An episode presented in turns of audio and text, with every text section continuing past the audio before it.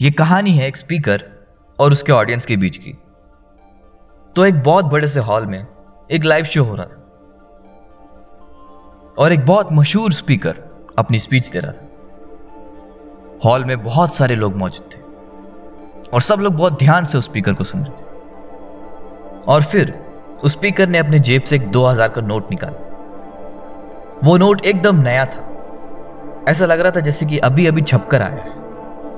और फिर उसने लोगों से पूछा, आप में से किसको यह दो हज़ार का नोट चाहिए? हॉल में मौजूद सारे लोगों ने अपने हाथ खड़े किए। फिर स्पीकर कहता है, मैं ये नोट आप में से किसी एक को दूँगा, लेकिन पहले मुझे एक काम करना और फिर उसने उस नोट को अपनी मुट्ठी में जकड़ा और उसे मसलना शुरू कर दिया। और तब तक करता रहा। जब तक कि वो नोट पूरी तरह से खराब नहीं हो जाता। और फिर उसने जनता से पूछा, किसको? ये दो हज़ार का नोट चाहिए। फिर से सारे लोगों ने हाथ खड़े कर दिए। अब स्पीकर ने उस नोट को ज़मीन पर गिरा दिया और उस पर कूदने लगा। और उस पर तब तक कूदता रहा जब तक कि वो नया नोट एक खराब कागज़ के समान नहीं हो जाता। स्पीकर ने उस नोट को लोगों को दिखाते हुए पूछा, ये दो हज़ार का नोट किसको चाहिए? इस बार भी सारे लोगों ने अपने हाथ खड़े किए। एक बार फिर से स्पीकर ने उस नोट को ज़मीन पर गिरा दिया और उसे अपने पैर से कुचलने लगा। और तब तक ऐसा करता रहा जब तक कि वो नोट पूरी तरह से बेकार नहीं हो जाती।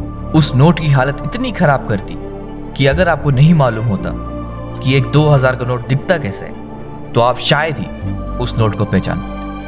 और फिर स्पीकर ने कहा, किसको ये दो हज़ार का नोट चाहिए?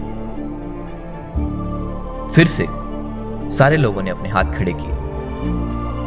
बिल्कुल ऐसे ही, ज़िंदगी तुम्हें लात मारेगी, तुम्हें दर्द पहुंचाएगी। लेकिन उस नोट की तरह ही तुम्हारे अंदर भी एक चीज़ है जो तुमसे कोई नहीं छीन सकता। ना ही तुम्हें हरा कर और ना ही तुम्हें मारकर और वो है तुम्हारी वैल्यू इससे कोई फ़र्क नहीं पड़ता कि तुम कितने परेशान हो, किस हालातों से गुजर रहे हो। तुम्हारी वैल्यू अभी भी वही है। अपने पास हमेशा एक स्पेशल चीज़ रखो,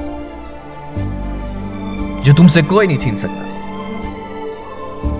अपने अंदर के स्ट्रेंथ को पहचानो और उस पर काम करते रहो, क्योंकि दुनिया हमेशा उसी का डिमांड करती है, जिसके पास देने के लिए कुछ हो। किसी और के जैसा बनने की कोशिश मत करो, क्योंकि हर कोई यूनिक होता है। दूसरों के जैसा बनने की कोशिश करना, खुद के साथ धोखा करना है। क्रिकेटर तो बहुत सारे आए लेकिन सचिन जैसा कोई नहीं। एक्टर्स तो बहुत सारे आए लेकिन अमिताभ बच्चन जैसा कोई नहीं। सिंगर्स तो बहुत आए, लेकिन किशोर जैसा कोई नहीं। साइंटिस्ट तो बहुत आए, लेकिन कलाम जैसा कोई नहीं। Know your value and work for it और मुझे पूरा यकीन है कि एक दिन ऐसा भी आएगा, जब लोग तुम्हें कहेंगे, तेरे जैसा कोई नहीं। Thank you